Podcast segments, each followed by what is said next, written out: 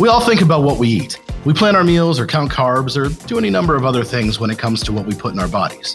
But do you ever think about the flavor that you consume? Sure, you do.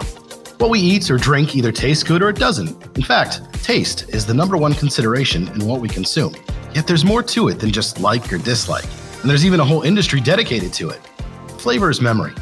Flavor is feeling. Flavor is science. Flavor is art.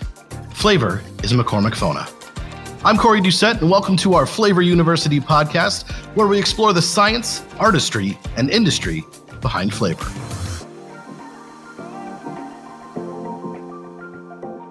Change is inevitable. To modify your appearance, your home, or your social status in one way or another is something we all do. We change to get better, to find something new, or just break away from the expected. Often in flavor, modification is also necessary for these same reasons. To highlight some flavors while suppressing others is needed to bring forth what a customer or consumer expects. Or it may be required that a flavor is disguised while still reaping overall health benefits. Point is that change is not always what you expect, but more often than not, it's what you need. Hey there, everybody. We're going to start today's podcast on taste modification. We've got two specialists here from FONA joining us today. I'll let them introduce themselves, so we'll go ahead and start off. Hi, everyone. Jason Mittelhauser. I'm the solutions manager for the health and nutrition team here at MC FONA. Hi, my name is Dr. Lindsay Simchak, and I'm a senior scientist on the research and innovation team, and I lead our taste modification platform from an innovation standpoint. All right. Well, thanks for joining us, guys. Glad you could be here. Hopefully, we're going to have a very insightful chat today. I feel like we have a lot to talk about as far as modifications go. But before we get to that interesting topic, we're going to start with how we usually start. Let's talk about your introductions. Who are you? What got you into flavor? And what got you here to MC Fona? Lindsay, if you could start for us. Sure. I finished up my PhD in chemistry at Northwestern, and I was really looking for something off the typical path. And I've always loved food. So when I came across the flavor industry, it was just of for sure interest for me. And so I found FONA and I've been here since. Awesome. And yeah, and for me, I was actually going to school at Northern Illinois University studying biochemistry. My sort of aspirations and dream was to go more in the pharmaceutical realm. Looking for a job for the summer, my research advisor pointed me to, at that time, FONA International's direction. Um, so I decided to give it a whirl that summer and I work with Dr. Bob Sobel and his team in research and innovation. And he gave me the the lovely task of working on taste modification. So didn't really know what that meant, didn't really know what the flavor industry even was, but I learned to like it very quickly and everything. I, I thought it was so interesting the whole aspect of well, one, you're getting paid to taste and consume things all day long and drink things all day long. So that was enticing. And the thing that I thought that was uh, the most interesting was really um, in taste modification, it's really important to understand the chemistry around how different types of food ingredients and food stuff interacts with our tongue and how we can sort of make it a more pleasurable experience. So it really intrigued me. And due to that, I decided to take a job with FONA after I graduated. So it was a, it was a pretty cool journey for me. It's true. Once you get to FONA, I mean, or MC FONA, or whatever you want to call it these days, you never want to leave. It's it's that kind of environment that we work in. But what I'm going to ask here, I mean, is, is basically you're telling us you were you were an intern to start with, and Correct. you've never changed. Have either one of you changed out of ch- taste modification, like started somewhere else and went there, or have you just always been taste modifiers?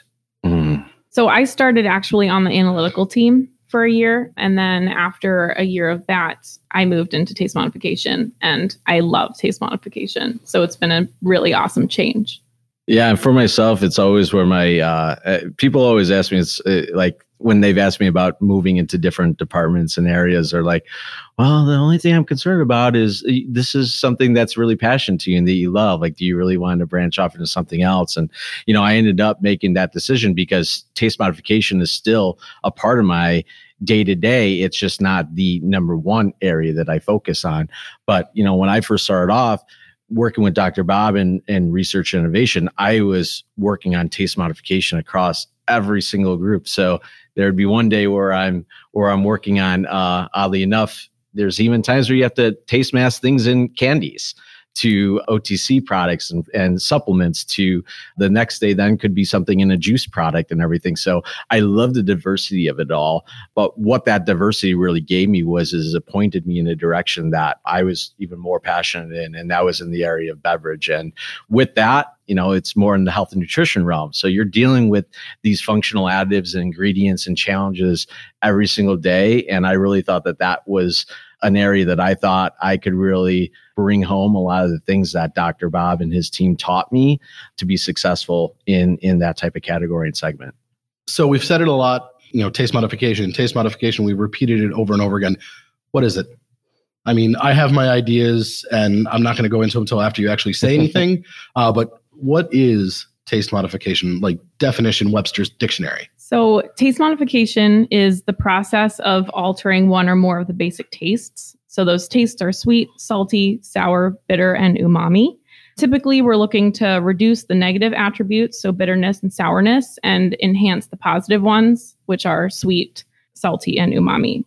And that's a really good point what you brought up and what you where you're going with with this too corey and everything. And i know a lot of times when i've just been speaking right now i'm really highlighting covering up the negative pieces masking different types of functional additives but there's a whole nother side to it. So it's not just about getting rid of the negative or bad tasting parts it's also accentuating a lot of the positives of it as well too. So that accentuation can come in the form of enhancing different types of flavor attributes adding juicy notes adding seedy notes to make things more well-rounded. It could even come from a form of enhancing sweetness like like dr lindsay was saying there as well too. So there's a much broader scope in this versus what most people just think of when they first hone in on taste modification. It's like, oh, we're just trying to get rid of a bad taste. No, there's a lot of other ways that you can approach it to make a product much more palatable overall. And that's what we try to do across every day. So you guys are the chameleons of flavor. You're literally hiding and or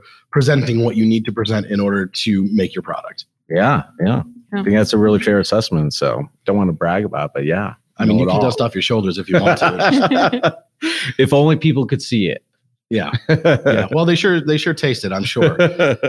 so if we're highlighting, you know, I noticed, Lindsay, you, you only mentioned like bitterness and sourness. Are there any other flavors that we're trying to kind of mask or, or reduce? Um, so those are just the five basic taste attributes, but there's always more. I mean, there's mouthfeel and texture and you know how we perceive flavor all of the basic sensory attributes come into play so how things look how things feel uh, how things sound all of those attributes all come together. So, you know, it is more complex than that, but um, those are kind of the the main targets on a, mm-hmm. on a simple level. And how do you guys approach projects like this, like taste modification? You know, if somebody comes to you with, for just a strange example, like a, a fish pill. From personal experience, I know I've taken fish pills and I always get fish digestion uh, or indigestion, as the case may be. Is, is that something that you guys come across? If somebody comes to you with a product like that, how do you approach it? Yeah, it's an excellent, uh, excellent question. everything. So it's really twofold, but oh, I shouldn't even say twofold. There's multiple different approaches that are necessary to achieve. So let's just take the example of this. So one of the reasons why you see so many products like fish oil in a capsule type form is because that's the easiest way for us to be able to mitigate the off notes without people having to perceive it. But there's a lot of other areas that people would like to explore from a consumption perspective to get those attributes, get those types of ingredients and functionals into their body. So with that, you know, it could be a play of the excipients that you use. So when I say excipients, I'm really looking at when you look at your ingredient statement line on your package, the different types of sweeteners, the different types of acids, the different types of hydrocolloids or gums in there. Each of those things play a role in regards to how they can mask or cover up different types of off notes. The example I always love to give, just to give everyone like sort of an easy visual, is coffee. So you drink black coffee it's roasted, it's bitter, it tastes like crap. What do most people do? You add a slug of cream in there, you add a slug of sugar. What are you adding? You're adding a sweetness, sweetener in there. The cream is adding, it's almost like a, a gum in a sense. You're adding fat, you're adding, you're adding mouthfeel to sort of help mitigate those off notes. So that's one area is really being able to understand the formulation piece of how you build that initial product. The second then comes really in regards to the area of taste modification and and optify. So how you are in, uh, there's certain types of ingredients that can help sort of mitigate those types of off notes overall. And that comes with a lot of trial and error. You brought up a great point, Corey, that I, I would have brought up if you didn't bring it up. But when you're looking at taste modification overall, I always like to look at it with there's a science piece of this, there's an art piece to it, and then there's a piece of luck to it as well too. You know there's a lot of trial and error to be able to sort of test and determine what's going to work out best. And that's really where optify plays a big role.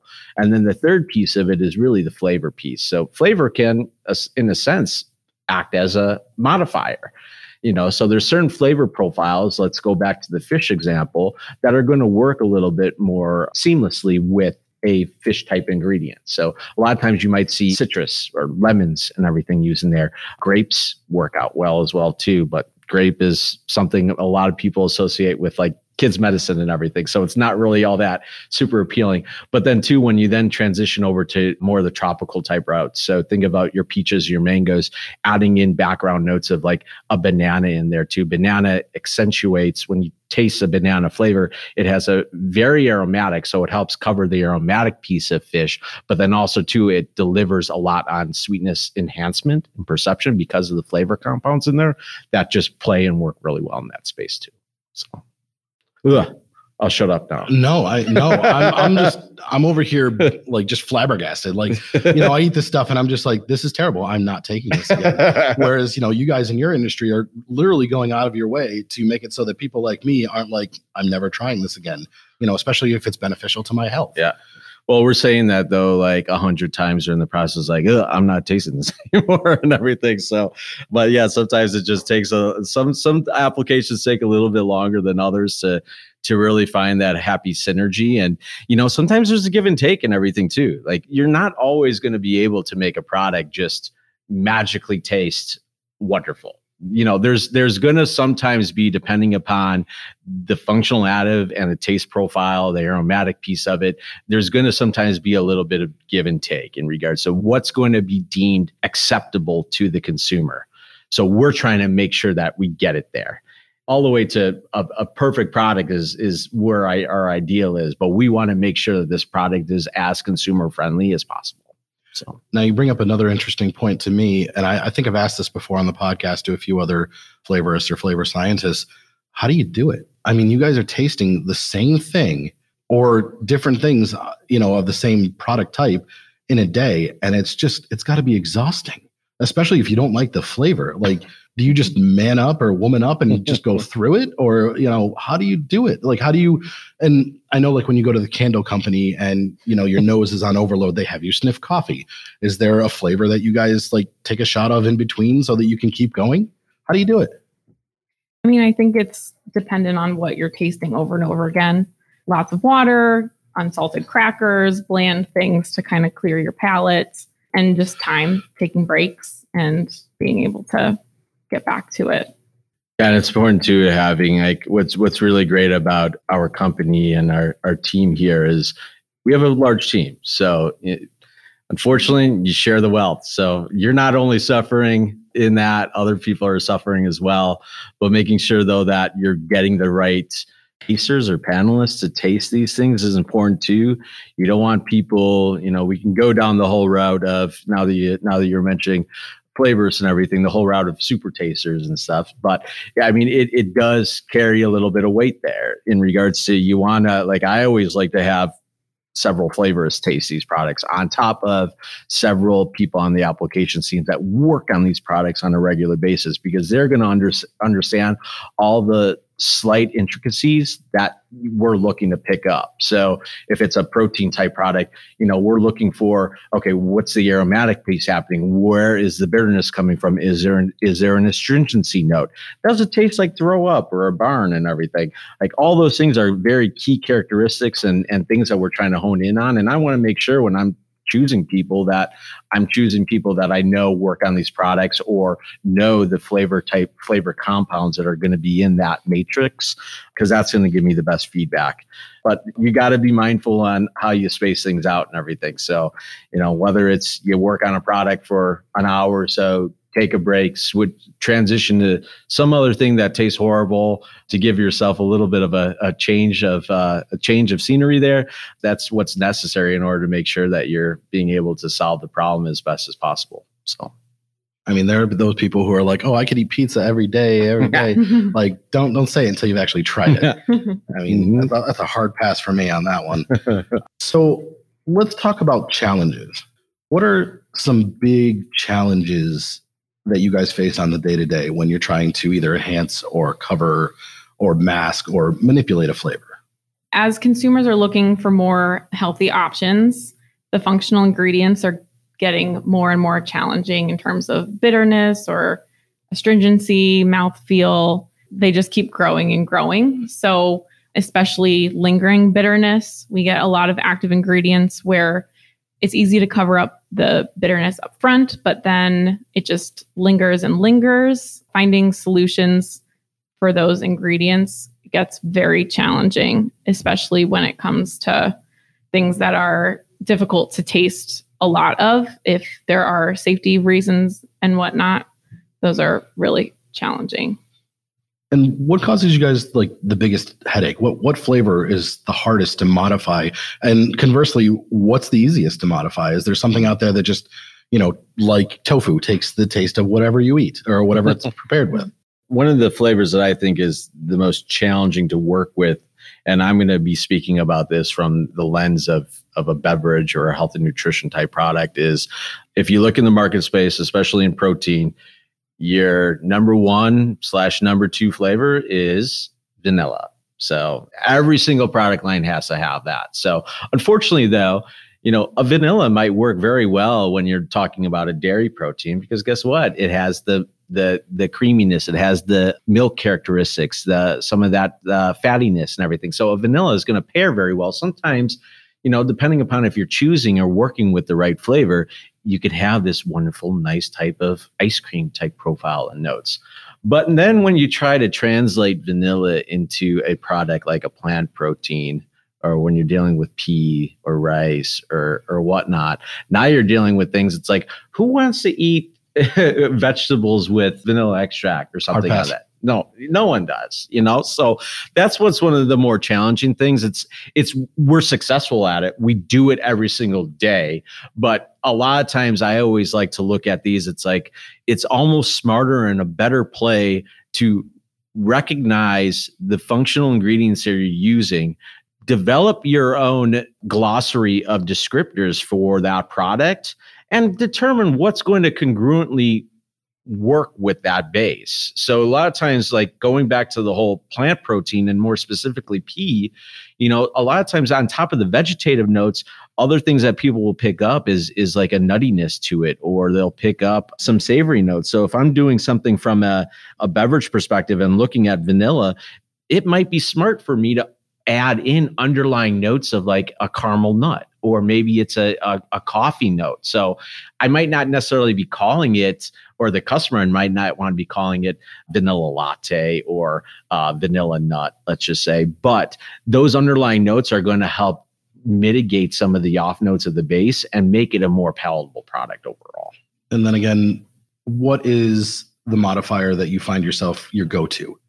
Like what's your you know this will make everything better every almost every time that really doesn't exist. Um, every product is unique. There isn't a universal taste mod solution. So at fona we at mc fona we make custom taste modification solutions because every product needs its own new solution. If we come up with that solution though and everything that real quick. Yep exactly. Yep. I want to be sitting on an island somewhere. Yep, that's right. So if there's no one fix all, then that means that there can't be one approach. Are there different types of approach when it comes to flavor modification? And if so, what are they? Yes. So there are two main approaches that we can take uh, for taste modification. There's physical approach, which is basically when you are physically blocking the offending ingredient from reaching your taste receptors so that your brain isn't processing it. Um, and then the second type of approach are psychochemical approaches. So basically, you are tricking your brain to perceive that negative attribute at a lower level. So, what Jason mentioned earlier with the coffee example, adding milk to or cream to your coffee, that's a physical approach because you're introducing fat, and that fat is going to slow down the mobility of the coffee that is bitter and acidic so that it just flows better and smoother in your mouth. Whereas adding sugar is a psychochemical approach because what you're doing is you're introducing sweetness in addition to the bitterness and the acidity of the coffee, and you're distracting your brain. You're introducing more signals for your brain to perceive. And so, in turn, you're going to perceive a less bitter, less acidic coffee. In that case, I must like to trick my brain on the daily because I like my coffee like my personality, light and sweet. Um, but that makes perfect sense. I mean, we're physically modifying, you know, what we're eating so that we can is it so that we can eat more of it or is it so that it's a more pleasurable experience? Like why are why are we doing these modifications? I think it's for a little bit of both. I think there are some applications where we're looking just to make it more enjoyable but then you know you've got applications like for sugar reduction or sodium reduction where you know it's not just about consuming it and like for a supplement it's for actual enjoyment for snacks and you know to eat more and to really you know enjoy what you're tasting. Um, and so it, it kind of just depends on what the what the goal of the of the product is and you know what that final application is. And of course you know within those two general strategies there are tons of tools within that can be used but that's kind of where we start and typically we'll use a combination of those strategies and approaches it's not just one it's a blend that all come together a uh, follow up to that, can you please modify the flavor of kale for me? um, that is so bitter. I just, anytime they're like, "Oh, try this kale salad," and I I'm not here for that. Oh um, I, Throw I, some bacon in it. Yeah, I have a cousin that every time I see him, he asks me if we found a solution or if we found a, a way that we can make broccoli taste like chocolate, and I'm like, mm, maybe one day. and that, I mean, and that comes down to personal preference, which is also yeah. something you guys are probably mm-hmm. working against too. I mean, I like broccoli. Uh, I can handle that. And then Jason said bacon, and you know, for the kale answer, and I was instantly like, well, I haven't tried that, and then my mouth watered. um, so, I mean, how do you guys deal with preference? Like, how do you co- overcome somebody's obstinance to, you know, a certain flavor with modifications?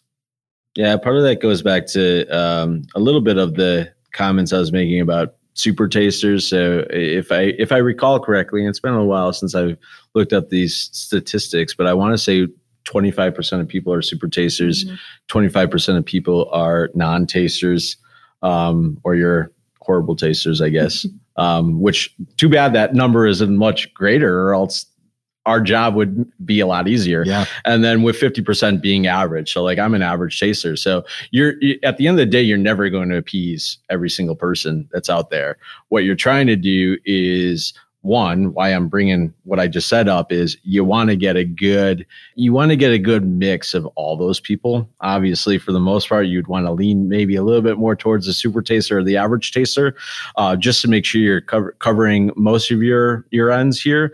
But at the end of the day though you just need to get a good consensus whether that's through um, sensory work um, maybe it's other analytical tools as well too to understand if you are successfully uh, achieving your objective, whether that's enhancing something or mitigating something.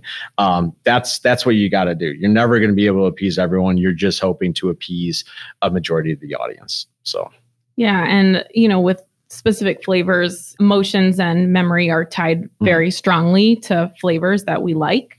We had a customer call where one of the demos we were presenting was a guava flavor and our customer had had a really traumatic experience with mm-hmm. guava and so he really did not like the demo because guava is not mm-hmm. something that he would ever consume on his own choice so those are things that are pretty much out of our control but something that we need to keep in mind but also this customer probably would never go to the store and buy a guava flavored anything so that is just part of you know the consumer experience mm-hmm. yeah yeah and it's a good point though that she brings up about memory and emotion and everything because as soon as you start talking about that that like I instantly had a flashback moment to when I was a kid and having a negative experience with it, it, was a piece of candy and everything. But I will, I've told this story too many times before, but I will never eat a candied Whopper just because I had a bad experience with it. I won't go into any more details than that. It was just traumatic for me.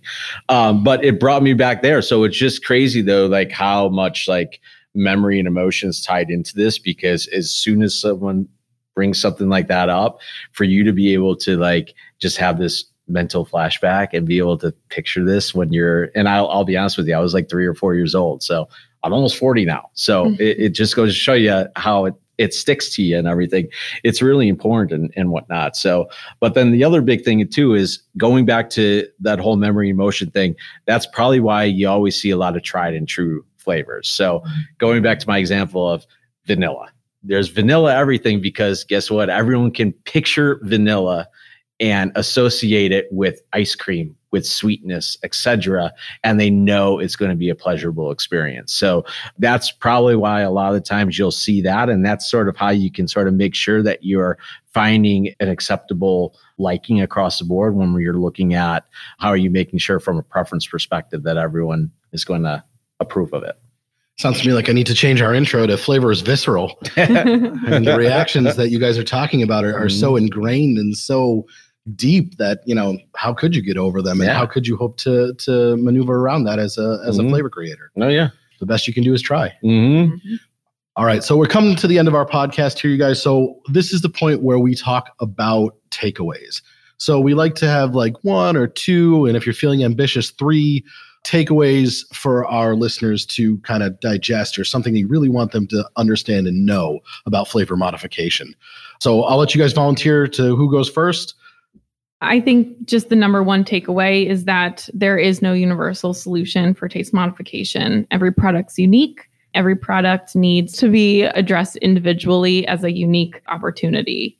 Yeah, for me, uh, from an overall formulation product of whatever you're looking to launch, I always go back to really understanding the base that you're working with. So, really having a good idea that is going to involve. So hopefully it's not a lot of ingredients in your product, but really having an understanding of what each individual ingredient tastes like, where there could be potential off notes. How can you maybe even use those off notes to your advantage as well too in the product? And what I mean by advantage is utilizing a flavor that could be congruent or um, marry well with the base. So, you know, going back to, you know, sometimes when you have bitter components in there using coffee or or grapefruit flavorings on that, that could be an example how you can marry that tea flavors as well too could work really well if you have a product that has some astringency or mouth drying aspect because tea can be drying overall so really understanding each of your base ingredients how those taste and then that gets your mind sort of spinning and going with okay well what can i do with this to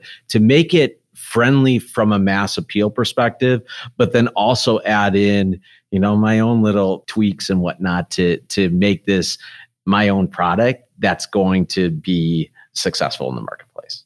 Now, these are the most important questions that I'm going to ask you today, mm-hmm. mostly because they're the ones I created. Really quick, off the cuff answers. First question, and I don't care who goes first again. I've come across this experience where I've come across a flavor of something that I know I should like. You know, something I want to like because it's either beneficial in health, everybody in your family loves it, something like that. What flavor do you wish you could modify to actually like for its benefits. So you think it's awful, but you wish it tasted better so that you could eat it or would want to eat it. For me, it's mushrooms. I would love to be able to eat mushrooms, but I don't like the taste. I don't like the texture. Can't do it. If you ever get a chance to pet a stingray, that's what it feels like a wet mushroom. I'm not kidding you when I say that. Whoppers. so Whoppers are the chocolate and the the, the malt, chocolate, right? Yeah, the malted the malted balls. Yes. So yeah. so how do you feel about milkshakes? I love them. So it's it's a texture and it's a it's a, a combination. Yeah, that's it. I get so, it. I get that. Mm-hmm. Uh, so next question. I'm feeling a little silly today. I just you'll have to forgive me. You'll have to go on this trip with me. But I, in my mind, the way I get myself to take cough medication is that I convince myself the worse it tastes, the better or more healing properties it has. A, is that true? And B, can you fix it? I think from a scientific standpoint, no, that is not true. Um, Giving myself the placebo effect, aren't I? um, can we fix it and make make those medicines taste better? Probably yes. I I just go for the pills. Yeah. Yeah, because that way I can just swallow it and be done Yep. with it.